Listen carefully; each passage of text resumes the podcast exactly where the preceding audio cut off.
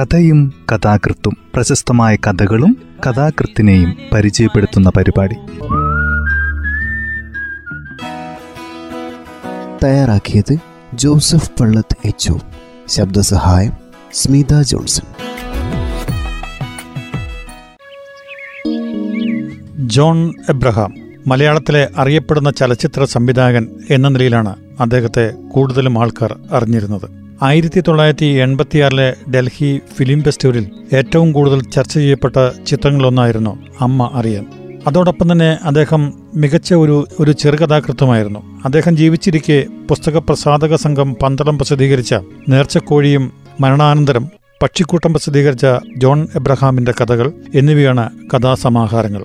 ആയിരത്തി തൊള്ളായിരത്തി എൺപത്തിയേഴ് മെയ് മുപ്പതാം തീയതി കോഴിക്കോട് ഒരു പണിതരാത്ത കെട്ടിടത്തിന്റെ ടെറസിൽ നിന്നും കാൽവഴുതി വീണാണ് അദ്ദേഹം മരിച്ചത്. എങ്കിലും മലയാളികളുടെ മനസ്സിൽ എന്നും നിറഞ്ഞു നിൽക്കുന്ന കഥാകൃത്തും സംവിധായകനുമാണ് ജോൺ എബ്രഹാം. അദ്ദേഹത്തിന്റെ മരപ്പെട്ടി മാത്തച്ഛൻ എന്ന ചെറുകഥയാണ് ഇന്ന് പരിചയപ്പെടുത്തുന്നത്.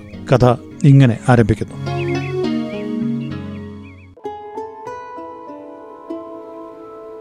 മാത്തച്ഛന് സ്ഥലവാസികൾക്കെല്ലാം ഇഷ്ടമായിരുന്നു മാത്തച്ഛൻ നല്ലവനും എല്ലാ ഞായറാഴ്ചയും കൃത്യമായി കുർബാന കാണുന്നവനും ഭാര്യയുടെ സ്നേഹമുള്ളവനുമായിരുന്നു. മാത്തച്ഛനെ നാട്ടുകാർ സ്നേഹിക്കാനുള്ള കാരണം മേൽപ്പറഞ്ഞ ഈ നന്മകളായിരുന്നു. വാറ്റുചാരായവും കോഴിയിറച്ചിയും നിർബന്ധമായിരുന്നില്ലെങ്കിലും മാത്തച്ഛന് ഇഷ്ടമായിരുന്നു. ഇത് മാത്തച്ഛന്റെ സ്വകാര്യമായൊരു സന്തോഷമായിരുന്നു. മറിയമ്മ ചേർത്തിയും മാത്തച്ഛനും മാത്രമേ വീട്ടിലുണ്ടായിരുന്നുള്ളൂ. മൂത്തവൻ കുഞ്ഞപ്പന് മലബാറിൽ പത്തേക്കർ റബ്ബറുണ്ട്. ഈയിടെ ഒരു ലോറി വാങ്ങാനുള്ള ആലോചനയുണ്ടെന്ന് ചായക്കടയിലും മുറുക്കാൻ കടയിലും സംസാരവുമുണ്ട്. പോരെ.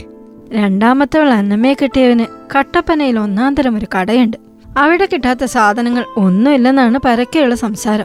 മാത്തച്ഛൻ നല്ലവനും മാന്യമായ തുക കൊടുക്കാൻ സാധിച്ചതുകൊണ്ടാണ് അന്നമ്മയ്ക്ക് ഈ ദൈവാനുഗ്രഹം ഉണ്ടായത്. മൂന്നാമത്തവൻ ഇട്ടിക്കുഞ്ഞു പട്ടാളത്തിലാണ്. അവൻ നല്ല നിലയിലാണ്. അവന്റെ പെമ്പിള വീട്ടുകാർക്ക് നല്ല ഭൂസത്തുണ്ട് ഇവർ രണ്ട് പെൺപിള്ളേരേ ഉള്ളൂ. ഇവരുടെ അപ്പന്റെയും അമ്മയുടെയും കാലശേഷം ഇട്ടിക്കുഞ്ഞിന് സ്വത്തിന്റെ പകുതി കിട്ടും. അതുപോലെ മാത്തച്ഛന് ഇവരുടെ ആരുടെയും സഹായം ആവശ്യമില്ല. ഒന്നാം തരം മൂന്നൊക്കെ ബഡ് റബ്ബറുണ്ട്. പോരെ. മേൽപ്പറഞ്ഞ ഈ കാരണങ്ങളാണ് പഞ്ചായത്തിൽ മാത്തച്ഛന് പ്രസിദ്ധി ലഭിച്ചത്. ഈ പ്രസിദ്ധിയിൽ സന്തോഷിച്ച് നടക്കുമ്പോഴൊക്കെ മാത്തച്ഛന് വയറ്റിൽ സ്വകാര്യമായൊരു ദുഃഖമുണ്ടായിരുന്നു. അത് പലപ്പോഴും വയറ്റിൽ ഉരുണ്ട് കയറിക്കൊണ്ടിരുന്നു. ഈ രോഗത്തിന് ഗുന്മൻ എന്നാണ് നാട്ടുകാർ പറയുന്നത്. ഈ വിവരം നാട്ടുകാർക്ക് അറിയാമായിരുന്നുവെങ്കിലും അവരുടെ മാത്തച്ഛനോടുള്ള സ്നേഹത്തിന് ഇതൊരു തടസ്സമായിരുന്നില്ല. ഈ കാലഘട്ടത്തിലാണ് അവിടെ പഞ്ചായത്ത് ഇലക്ഷൻ വന്നത്. മാത്തച്ഛനെ പഞ്ചായത്ത് മെമ്പറായി തിരഞ്ഞെടുക്കണമെന്ന് നാട്ടുകാർക്ക് പൊതുവെ താല്പര്യമുണ്ട്. ദൈവത്തിനും പള്ളിക്കും എതിരായിട്ട് നിൽക്കയില്ലെന്നുള്ള ധൈര്യമായിരുന്നു നാട്ടുകാർക്ക്. മാത്തച്ഛനെ പഞ്ചായത്ത് മെമ്പർ ആക്കണമെന്നുള്ള തീരുമാനത്തിന്റെ രാഷ്ട്രീയ കാരണം. ഒരു കുഴപ്പമുണ്ട്. ഈ പഞ്ചായത്തിലെ കൂടുതൽ വീട്ടുകാരും തൈക്കാട്ടിലെ ചാക്കോച്ചന്റെ കൂട്ടരാണ്. ചാക്കോച്ചന്റെ മകൻ അന്തോണിച്ചൻ ബി എ ഒക്കെ പാസ്സായി കുറച്ച് രാഷ്ട്രീയമൊക്കെ ആയിട്ട് സ്ഥലത്തുണ്ട്. അവർ അപ്പുറത്തെ പഞ്ചായത്തിലാണെങ്കിലും അവരുടെ കൂട്ടരെല്ലാം ഇവിടെയാണ്. മാത്തച്ഛന്റെ കൂട്ടരെല്ലാം അവരുടെ പഞ്ചായത്തിലുമാണ്. ഈ ഗൗരവമായ കാര്യം ഒരു ഒത്തുതീർപ്പിൽ അവസാനിപ്പിക്കാൻ നാട്ടുകാർ തീരുമാനിക്കുന്നു. തൽഫലമായി മാത്തച്ഛന്റെ വീട്ടുകാരുടെ വോട്ടെല്ലാം അന്തോണിച്ചിന് കൊടുക്കണമെന്നും അന്തോണിച്ചൻ കൂട്ടരുടെ വോട്ടുകൾ മാത്തച്ഛന് കൊടുക്കാമെന്നുമുള്ള നാട്ടുകാരുടെ തീരുമാനം വളരെ ശക്തമായിരുന്നു. അത് വോട്ടെണ്ണിയപ്പോൾ മനസ്സിലായി. മാത്തച്ഛനും അന്തോണിച്ചനും ബഹുഭൂരിപക്ഷത്തോടെ ജയിക്കുന്നു. നാട്ടുകാർ സന്തുഷ്ടരായി വേല ചെയ്ത് പതുപോലെ ജീവിക്കുന്നു. മാത്തച്ഛനും അപ്രകാരം തന്നെ. ഈ ഗുൺമൻ ഉരുണ്ടുകയറ്റത്തിനിടയിലും ഈ പഞ്ചായത്തിൽ ചെയ്യേണ്ട പല കാര്യങ്ങളെക്കുറിച്ചും മാത്തച്ഛൻ പലരുമായി ചർച്ച ചെയ്തുകൊണ്ടിരുന്നു. ഒടുവിൽ ഉരുണ്ടുകയറ്റം മൂലം ചർച്ചകൾക്കൊന്നും സാധ്യമല്ല എന്ന അവസ്ഥ മറിയച്ചേർത്തി മനസ്സിലാക്കുകയും അവരുടെ കഠിനമായ നിർബന്ധം മൂലം മാത്തച്ഛന്റെ പരമ്പരാഗതമായ നാട്ടുവൈദ്യം ഉപേക്ഷിക്കാൻ നിർബന്ധിതനാവുകയും തിരുഹൃദയ ആശുപത്രിയിൽ പോകാനും പ്രസിദ്ധനായ ഡോക്ടർ ഡൊമിനിക്കിനെ കാണാനും നിർബന്ധിതനാകുകയും ചെയ്തു. ഡോക്ടർ മാത്തച്ഛനെ ആത്മാർത്ഥമായി പരിശോധിച്ചു. രോഗവിവരം പിടികിട്ടി എന്നുള്ള തോന്നൽ ഡോക്ടർമാർക്കും മാത്തച്ഛനുമുണ്ടായി. ഡോക്ടറുടെ വിധി മാത്തച്ഛന് ദുഃഖമുണ്ടാക്കിയെങ്കിലും രോഗം മാറണമെന്നുള്ള ആഗ്രഹത്തിനായിരുന്നു മുൻതൂക്കം. മാത്തച്ഛന്റെ ദുഃഖത്തിന് കാരണം മാത്തച്ഛന് ഏറ്റവും ഇഷ്ടമുള്ള കോഴിയിറച്ചിയും വാറ്റുചാരായും കഴിക്കാൻ പാടില്ല എന്നുള്ള വിധിയായിരുന്നു. മാത്തച്ഛന് കരയണമെന്ന് തോന്നിയെങ്കിലും കരഞ്ഞില്ല. ഇതുകൂടാതെ രണ്ട് നിറമുള്ള നീണ്ട വലിയ ഗുളികൾ വിഴുങ്ങണമെന്നും ഇങ്ങനെ മൂന്ന് മാസം തുടരണമെന്നുമുള്ളതായിരുന്നു രണ്ടാമത്തെ വിധി. ഇങ്ങനെ വിധിക്കപ്പെട്ടവനായി മാത്തച്ഛൻ വീട്ടിൽ കഴിഞ്ഞുകൂടി. ഇടയ്ക്ക് നാട്ടിലും മറിയാമ്മച്ചെടുത്തി വളർത്തുന്ന വെളുപ്പിന് മാത്തച്ഛനെ കൂവി ഉണർത്തുന്ന തടിച്ച പൂവൻ കോഴികളെ നാക്കിൽ വെള്ളം മുറിക്കൊണ്ട് ദുഃഖത്തോടെ നോക്കാറുണ്ടായിരുന്നു. മാത്തച്ഛന്റെ ഈ ദുഃഖം കണ്ട് മറിയാമ്മ ചേട്ടത്തിയും വൈകുന്നേരം കുരിശ് വരച്ച് കിടന്നുറങ്ങാൻ തുടങ്ങുന്നതിന് മുൻപ് മാത്തച്ഛന്റെ ഈ ദുഃഖത്തിൽ പങ്കുചേരാറുണ്ടായിരുന്നു. എങ്കിലും ഡോക്ടറുടെ ഈ വിധിനാളുകൾ പൂർണ അനുസരണത്തോടെ തുടർന്നുകൊണ്ടിരുന്നു. അങ്ങനെ മൂന്ന് മാസങ്ങൾ കടന്നുപോയി. ഡോക്ടറെ കണ്ടു. ഇത് തന്നെ വീണ്ടും മൂന്ന് മാസം തുടരാൻ ഒരു ദാക്ഷിണ്യവും കാട്ടാതെ ഡോക്ടർ വിധിച്ചു. ദുഃഖിതരായ മാത്തച്ഛനും അറിയാമയും വീട്ടിലേക്ക് മടങ്ങി. മൂന്ന് ദുഃഖമാസങ്ങളും വീണ്ടും കടന്നുപോയി. ഇടയ്ക്കിടെ ഈ അറിവില്ലാത്ത കോഴികൾ മാത്തച്ഛന്റെ ദൃഷ്ടിപഥത്തിൽ വന്ന് മാത്തച്ഛനെ അലട്ടുന്നതൊഴിച്ച് മറ്റ് പ്രത്യേക സംഭവങ്ങളൊന്നുമില്ലാതെ ഈ മൂന്ന് ദുഃഖമാസങ്ങളും കടന്നുപോയി. ഡോക്ടറെ കണ്ട് ഓപ്പറേറ്റ് ചെയ്യണം. ഡോക്ടറുടെ അവസാനത്തെ വിധി മാത്തച്ഛന്റെയും മറിയാമ്മയുടെ മനസ്സിൽ വെപ്രാളമുണ്ടാക്കി. എങ്കിലും ഡോക്ടറുടെ ആത്മധൈര്യത്തിനും കർത്താവിലും വ്യാകുലമാതാവിലും വിശ്വാസമുണ്ടായിരുന്നതുകൊണ്ട് മനപ്രയാസത്തോടെ സമ്മതിച്ചു. ഈ മനപ്രയാസത്തിൽ ഓപ്പറേഷൻ വരെയുള്ള ഏഴ് ദിവസങ്ങൾ എണ്ണിക്കൊണ്ട് കിടന്നു. വാർത്തയറിഞ്ഞ നാട്ടുകാരിൽ പലരും മാത്തച്ഛനെ കാണാൻ വന്നു. അവരോട് മാത്തച്ഛൻ മിതമായി സംസാരിച്ചു. ഇടയ്ക്കിടെ കോഴികളും മുറിയിൽ വരാറുണ്ടായിരുന്നു. ഇപ്പോൾ മാത്തച്ഛൻ അവയെ കാണുമ്പോൾ മനസ്സിലൊരു ചെറിയ സന്തോഷമുറി ഓപ്പറേഷൻ കഴിഞ്ഞ് സുഖമാവുകയാണെങ്കിലേ കോഴിയിറച്ചി കൂട്ടാമല്ലോ എന്നുള്ള പ്രത്യാശയായിരുന്നു അതിന് കാരണം. മാത്തച്ഛന്റെ ഓപ്പറേഷൻ കഴിഞ്ഞു. രോഗം അറുത്തുമാറ്റി. രണ്ടാഴ്ച ആശുപത്രി കിടക്കണം. രണ്ടാഴ്ച കിടന്നു. ആശുപത്രി വിട്ട് പോരുന്നതിന് മുമ്പ് ഒരു കൊച്ചുകുട്ടിയുടെ കുറ്റബോധത്തോടെ വൈമനസ്യത്തോടെ ഡോക്ടറോട് ഇനി എനിക്ക് കോഴിയിറച്ചി കൂട്ടാമോ? എന്ന് ചോദിച്ചു. മാത്തച്ഛൻ ഇനി കോഴിയെയല്ല പരുന്തിനെ വരെ തിന്നാം. ഒരു കുഴപ്പമില്ല എന്നുള്ള ഡോക്ടറുടെ അനുഗ്രഹാശിസിന്റെ ആഹ്ലാദത്തോടെ മാത്തച്ഛൻ വീട്ടിലേക്ക് മടങ്ങി. അന്ന് മറിയാമ്മ സന്തോഷത്തോടെ ഒരു കോഴിയെ റോസ്റ്റ് ചെയ്ത് മാത്തച്ഛന് കൊടുത്തു. മറിയാമ്മ ചേർത്തിയുടെ കോഴി റോസ്റ്റ് പ്രസിദ്ധമാണ്. ബന്ധുക്കളുടെ വീട്ടിൽ കല്യാണത്തിന് കോഴി റോസ്റ്റ് ഉണ്ടെങ്കിൽ മറിയാമ്മ ചേർത്തി ആയിരിക്കും അതിന്റെ ചുമതല വഹിക്കുക. മറിയാമ്മ ചേർത്തിക്ക് ഈ പ്രസിദ്ധി ഉണ്ടാക്കി കൊടുത്തത് മറ്റാരുമല്ല മാത്തച്ഛൻ തന്നെയായിരുന്നു. ഇന്ന് മാത്തച്ഛന് കോഴി റോസ്റ്റ് ഉണ്ടാക്കിയപ്പോൾ മാത്തച്ഛനോടുള്ള സ്നേഹത്തിനുപരി നന്ദി പ്രകടനം കൂടിയായിരുന്നു. മടക്കി കിട്ടിയ യൗവനത്തിന്റെ ആർത്തിയോടെ ആ കോഴി റോസ്റ്റ് മുഴുവൻ തിന്നു തീർത്തു. മറിയാമ്മ ചേർത്തി അറിയാതെ മാത്തച്ഛൻ നാടൻ ചാരായവും അല്പം വിട്ടിരുന്നു. മാത്തച്ഛൻ സന്തുഷ്ടനായി ഉറങ്ങാൻ കിടന്നു. പഞ്ചായത്തിനെ കുറിച്ചും മക്കളെക്കുറിച്ചും മറിയാമ്മ ചേട്ടത്തിയെക്കുറിച്ചും ഓർത്തുകൊണ്ട് മാത്തച്ഛൻ കിടന്നുറങ്ങി. പിറ്റേ ദിവസം മാത്തച്ചയ്യൻ പഞ്ചായത്തിലിറങ്ങി നടന്നു. മുറുക്കാൻകടയുടെ വാതുക്കലും ചായക്കടയുടെ വാതുക്കലും പള്ളിമുറ്റത്തും ഒക്കെ വെച്ച് മാത്തച്ഛൻ നാട്ടുകാരിൽ പലരെയും കണ്ട് സംസാരിച്ചു.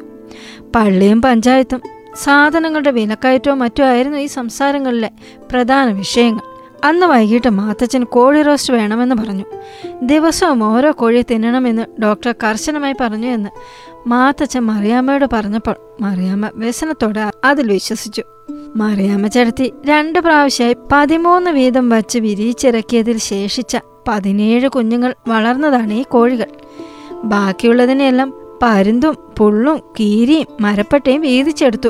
അതിൽ മറിയാമ്മ ചേട്ടത്തിക്ക് ദുഃഖമുണ്ടായിരുന്നു എങ്കിലും ഈ പതിനേഴ് എണ്ണത്തിനെ കിട്ടിയ സന്തോഷത്തിലാണ് മറിയാമ്മ ചേട്ടത്തി ജീവിച്ചിരുന്നത്. നാളെ മുതൽ ഓരോന്നിന് വീതം മാത്തച്ഛന് കൊടുക്കണമല്ലോ എന്ന മനോവിചാരത്തോടെ മറിയാമ്മ ചേട്ടത്തി ഉറങ്ങാൻ കിടന്നു. ഉറങ്ങുന്നതിന് മുമ്പ് ദിവസങ്ങൾ എണ്ണി നോക്കി. കണക്ക് തെറ്റില്ല. പതിനേഴ്. പതിനേഴ് തന്നെയാണ്. ഇങ്ങനെ പതിനേഴ് കോഴികളെ മാത്തച്ഛൻ പതിനേഴ് ദിവസം കൊണ്ട് ഭക്ഷിച്ചു. പതിനെട്ടാം ദിവസത്തെപ്പറ്റി ചുമതലാബോധത്തോടെ മാതച്ചൻ കാലെ കൂട്ടി തീരുമാനിച്ചിരുന്നു. കൂനൻകുട്ടപ്പന്റെ നാല് കോഴികളെ വിൽക്കാനുണ്ടെന്ന് കേട്ടപ്പോൾ മാത്തച്ഛൻ അത് തനിക്ക് വേണമെന്ന് കൂനൻ കുട്ടപ്പനോട് പറഞ്ഞിരുന്നു. മാത്തച്ഛന്റെ ഈ ദീർഘദൃഷ്ടിക്ക് നാല് ദിവസമേ ആയുസുള്ളൂ എന്ന് മാത്തച്ഛന്റെ ഉപബോധ മനസ്സ് പറഞ്ഞിരുന്നു. അങ്ങനെ പതിനെട്ടാം ദിവസവും കോഴി റോസ്റ്റ് കൂട്ടി. ഈ ദിവസത്തിനൊരു പ്രത്യേകത ഉണ്ടായിരുന്നു കോഴിക്ക് കൂടുതൽ രുചിയുണ്ടായിരുന്നു. കഴിഞ്ഞ പതിനേഴ് കോഴികൾക്കും അല്പം രുചി കുറവാണെന്ന് തോന്നിയത്. അതല്ല മറിയാമ്മ വളർത്തിയവയാണല്ലോ എന്ന തോന്നലിന്റെ ഒരു കൊച്ചു മനപ്രയാസം മാത്രമായിരുന്നു. ഈ പ്രത്യേക രുചി. കോഴി റോസ് തിന്നാനുള്ള മാത്തച്ഛന്റെ കൊതിയെ പത്തിരട്ടി വർദ്ധിപ്പിച്ചു. മാത്തച്ഛന്റെ റബ്ബറിന്റെ കാശ് മുഴുവൻ അടുത്ത പ്രദേശങ്ങളിലെ പല ചന്തകളിലുമുള്ള കോഴികളുമായും ചില സമയത്ത് ദൂരെയുള്ള ചന്തകളിലെ കോഴികളുമായും ക്രയവിക്രയം ചെയ്യപ്പെട്ടു. ഈ കോഴിക്കൊതിയുടെ കഥ നാട്ടുകാർ അറിഞ്ഞു തുടങ്ങുന്നതിന് മുമ്പ് ഈ വാങ്ങുന്ന കോഴികളെ എല്ലാത്തിനെയും മറിയാമ്മച്ചടത്തിയുടെ പതിനേഴ് എണ്ണത്തിനെയും മരപ്പെട്ടി പിടിച്ചതാണെന്നുള്ള അപഖ്യാതി പറഞ്ഞു വരുത്തുന്നതിന് മാത്തച്ഛൻ മറിയാമ്മച്ചടത്തിയെ പറഞ്ഞേൽപ്പിക്കുന്നു. അതിനതൊക്കെ തക്ക കാരണമായി. മാത്തച്ഛൻ പറഞ്ഞത് ദിവസവും കോഴിയെ തിന്നുന്നു എന്ന് നാട്ടുകാരറിഞ്ഞാൽ കൊതിയും അസൂയയും തോന്നും. അസൂയ തോന്നിയാൽ മാത്തച്ഛന്റെ പഞ്ചായത്തിലെ പ്രസിദ്ധിക്ക് കോട്ടം വരും. കൊതി തോന്നിയാൽ മാത്തച്ഛന് വീണ്ടും വയറ്റിൽ അസുഖം ഉണ്ടാവും ഈ പറഞ്ഞ രണ്ട് കാര്യങ്ങളും ഒരു നാട്ടുംപുറ സത്യമാണെന്നുള്ള അറിവിന്റെ വെളിച്ചത്തിൽ ഗൗരവമായി തന്നെ ആ അപഖ്യാതി പരത്താമെന്ന് മറിയാമ്മ ഏൽക്കുന്നു. ഈ മരപ്പെട്ടി വിപത്തിനെ കുറിച്ച് മറിയാമ്മ തന്ത്രപൂർവവും ബുദ്ധിപൂർവമായും വളരെ വിശ്വസനീയമായും തന്റെ ജോലി നിർവഹിക്കുന്നു. നാട്ടുകാർ അതേക്കുറിച്ച് നിസ്സാരമായി ചിന്തിക്കുകയും വീട്ടമ്മമാർ അവർ വളർത്തുന്ന കോഴികൾക്ക് വരാൻ സാധ്യതയുള്ള ഈ വിപത്തിനെക്കുറിച്ച് ഓർത്തുകൊണ്ട് കിടന്നുറങ്ങുകയും ചെയ്യുന്നു. ഇത് മാത്തച്ഛനെ വളരെ സഹായിച്ചു. അത് പെട്ടെന്നാണ് ഉണ്ടായത്. ഒരു ദിവസം മാത്തച്ഛൻ കപ്പയ്ക്കിടയിൽ നിൽക്കുമ്പോൾ അടുത്ത വീട്ടിലെ പൂവൻകോഴി കപ്പ മാന്തുന്നത് കണ്ടു. അതിനെ ഓടിക്കാൻ വേണ്ടി മാത്തച്ഛൻ കല്ലെടുത്തെറിഞ്ഞു ഏറെ തലയ്ക്ക് കൊണ്ട കോഴി കപ്പച്ചുവട്ടിൽ ചത്തു വീണു. മാത്തച്ഛൻ ചുറ്റും നോക്കി. ആരും കാണുന്നില്ല എന്നുള്ള വിശ്വാസം മാത്തച്ഛൻ ആശ്വാസം നൽകി. ആരും കാണാൻ ഇടവരാതെ ആ കോഴിയെ എടുത്തുകൊണ്ട് അടുക്കളയിൽ ചെന്ന് വിവരം അറിയാമച്ചെടുത്തിയെ ധരിപ്പിച്ചു. ഇതിനെ റോസ്റ്റ് ചെയ്യാതെ നിവർത്തിയില്ലെന്നും ഇതിന്റെ പൂട ആരും കാണാതെ കല്ലുവെട്ടാങ്കുഴിയിൽ കുഴിച്ചു മൂടാമെന്നും മാത്തച്ഛൻ പറഞ്ഞു. ആ പ്രതിസന്ധിയിൽ മറിയാമ്മ ചടത്തി അത് സമ്മതിച്ചു. അതിനെ റോസ്റ്റ് ചെയ്ത് മാത്തച്ഛന് കൊടുത്തു. മാത്തച്ഛന്റെ അന്ന് കഴിച്ച കോഴി രുചിയും അന്നത്തെ അത്താഴവും ഏറ്റവും സന്തോഷപ്രദമായിരുന്നു. മനസ്സിൽ അവ്യക്തമായി തോന്നിയ ഒരു പരിപാടിയുടെ ആസൂത്രണത്തെക്കുറിച്ച് ഓർത്തതാണ് അതിന് കാരണം. മാത്തച്ഛൻ സന്തോഷവാനായി ഉറങ്ങാൻ കിടന്നു.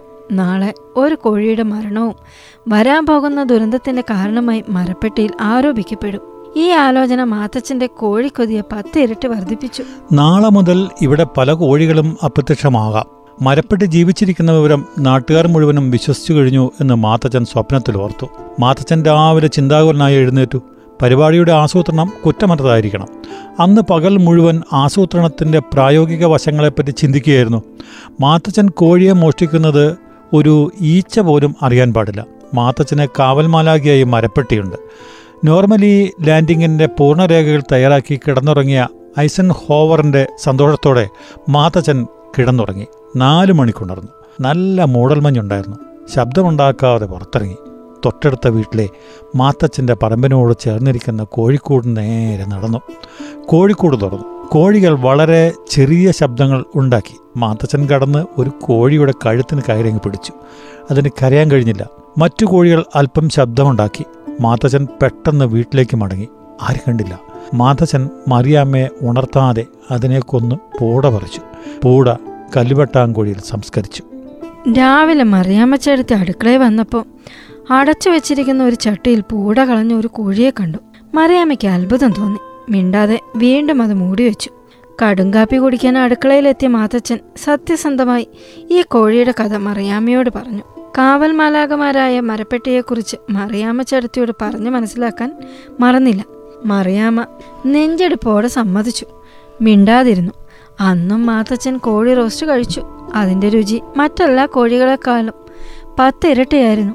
ഈ കോഴിക്കൊതി ഉള്ളിൽ കിടന്നുറങ്ങി. കോഴിയെ തിന്നാതെ മാത്തച്ഛന് ജീവിക്കാൻ സാധിക്കാത്ത ഒരവസ്ഥയിലേക്ക് മാത്തച്ഛന്റെ ഉപബോധ മനസ്സ് ഉറക്കത്തിൽ മാത്തച്ഛനെ നയിച്ചു. നാലു മണിക്ക് വീണ്ടും എഴുന്നേറ്റ് പതിവ് പോലെ കോഴിക്കൂട്ടിലേക്ക് നടന്നു. മറ്റൊരു കോഴിയെ കൂടി പിടിച്ചു അടുക്കളയിൽ കൊണ്ടുവന്നു. പഴയ രീതിയിൽ തന്നെ ചെയ്തു. മറിയാമ്മ കണ്ടു. മാത്തച്ഛനെ ഭീതിയോടെ വിലക്കി. മാത്തച്ഛന്റെ കുറ്റമറ്റ ഈ പരിപാടിയെക്കുറിച്ച് മാത്തച്ഛൻ മറിയാമ്മയെ ബുദ്ധിപരമായി കീഴടക്കി. മറിയാമ്മ ദുഃഖത്തോടെ മൗനമായി നടന്നു. കോഴി റോസ്റ്റ് രുചി വീണ്ടും വർദ്ധിക്കുന്നു. മാത്തച്ഛന് സന്തുഷ്ടി തോന്നി. പിറ്റേ ദിവസം ഈ കോഴികളുടെ തിരോധാനം നാട്ടുവർത്തമാനമായി. മരപ്പെട്ടി തന്നെയാണ് ഇതിന്റെ കാരണമെന്നും ഇവൻ രാത്രി ഒമ്പതിനും പത്തിനും ഇടയ്ക്കാണ് കോഴികളെ പിടിക്കുന്നതെന്നും പഞ്ചായത്ത് മെമ്പറായ മാത്തച്ഛൻ നാട്ടുകാരെ വിശ്വസനീയമായി പറഞ്ഞു മനസ്സിലാക്കി. രണ്ടാമത്തെ വിജയത്തിലും മാത്തച്ഛൻ സന്തുഷ്ടനായി. രാത്രി പതിനൊന്നര വരെ നോക്കിയിരുന്നിട്ട് അവർ കിടന്നുറങ്ങും. മാത്തച്ഛന് സമയം വേറെയാണ്. ഈ കോഴിവേട്ടയിൽ മാത്തച്ഛൻ ഒരു ദിവസം പോലും പരാജയപ്പെട്ടില്ല. ഇഷ്ടാനുസരണം തന്റെ പ്രവർത്തനത്തിന്റെ സമയം മാറ്റിക്കൊണ്ടിരുന്നു. ഈ മരപ്പെട്ടി നാട്ടുകാർക്കൊരു തലവേദനയായി. വീട്ടമ്മമാർക്കൊരു ഭീതിയുമായി. ഈ മരപ്പെട്ടിയെ പിടിക്കണമെന്ന് നാട്ടിൽ ധൈര്യമുള്ള ചെറുപ്പക്കാരങ്ങ് തീരുമാനമെടുത്തു.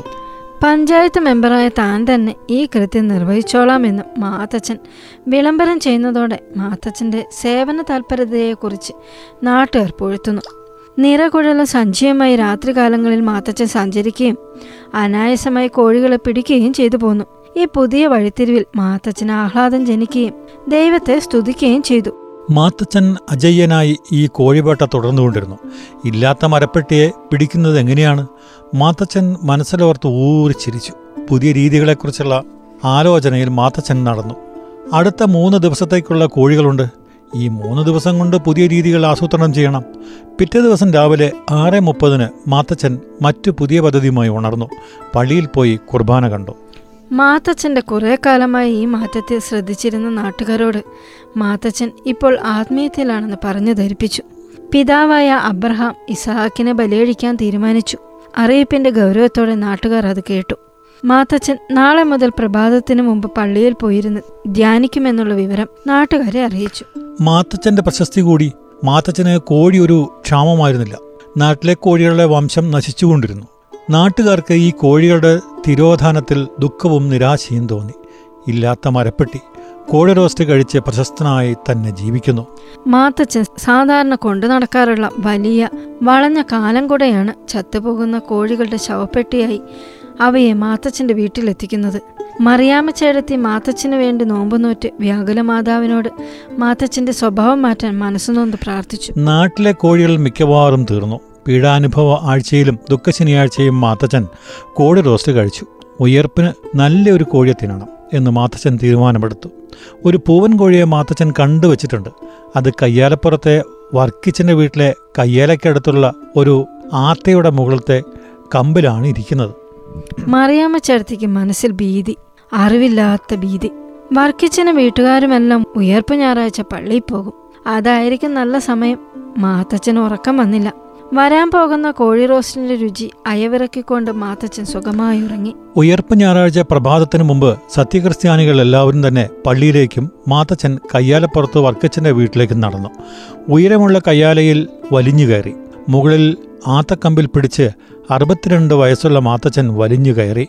മുകളിലിരിക്കുന്ന പൂവനെ പിടിച്ചു. ആത്തക്കം പൊടിഞ്ഞു. മാത്തച്ഛൻ താഴെ വീണു. ചത്ത പൂവൻകോഴി കയ്യാലപ്പുറത്ത് തട്ടി മാത്തച്ഛൻ വീണ്ടും വഴിയിലേക്ക് വീണു. മാത്തച്ഛൻ ബോധം നശിച്ച് വഴിയിൽ കിടന്നു. പള്ളിയിൽ നിന്ന് മടങ്ങിയ വിശ്വാസികൾ ഇത് കണ്ടു. അവർ മരപ്പെട്ടിയെ കണ്ടുപിടിച്ചു. അതിനുശേഷം മാത്തച്ഛൻ ഒരാഴ്ചയെ ജീവിച്ചിരുന്നുള്ളൂ. മാത്തച്ഛന്റെ ശവമടക്കിന് പഞ്ചായത്തിലുള്ള ആളുകൾ എല്ലാവരും ഉണ്ടായിരുന്നു.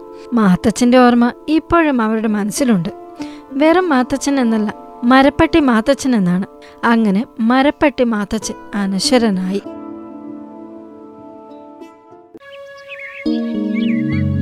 കഥ ഇവിടെ അവസാനിക്കുന്നു. മരപ്പട്ടി മാത്തച്ഛന്റെ അനശ്വരമായ കഥയാണ് ജോൺ എബ്രഹാമിന്റെ തൂലികയിൽ വിരിഞ്ഞത്. ചെറുകഥയുടെ എല്ലാ അർത്ഥവും എല്ലാ ഭംഗിയും ഉൾക്കൊള്ളുന്ന ഒരു കഥയാണ് ജോൺ എബ്രഹാമിന്റെ മരപ്പെട്ടി മാത്തച്ഛൻ.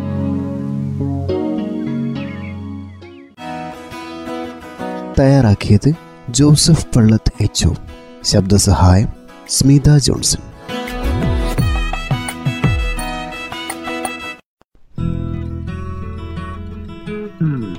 കഥയും കഥാകൃത്തും പ്രശസ്തമായ കഥകളും കഥാകൃത്തിനെയും പരിചയപ്പെടുത്തുന്ന പരിപാടി.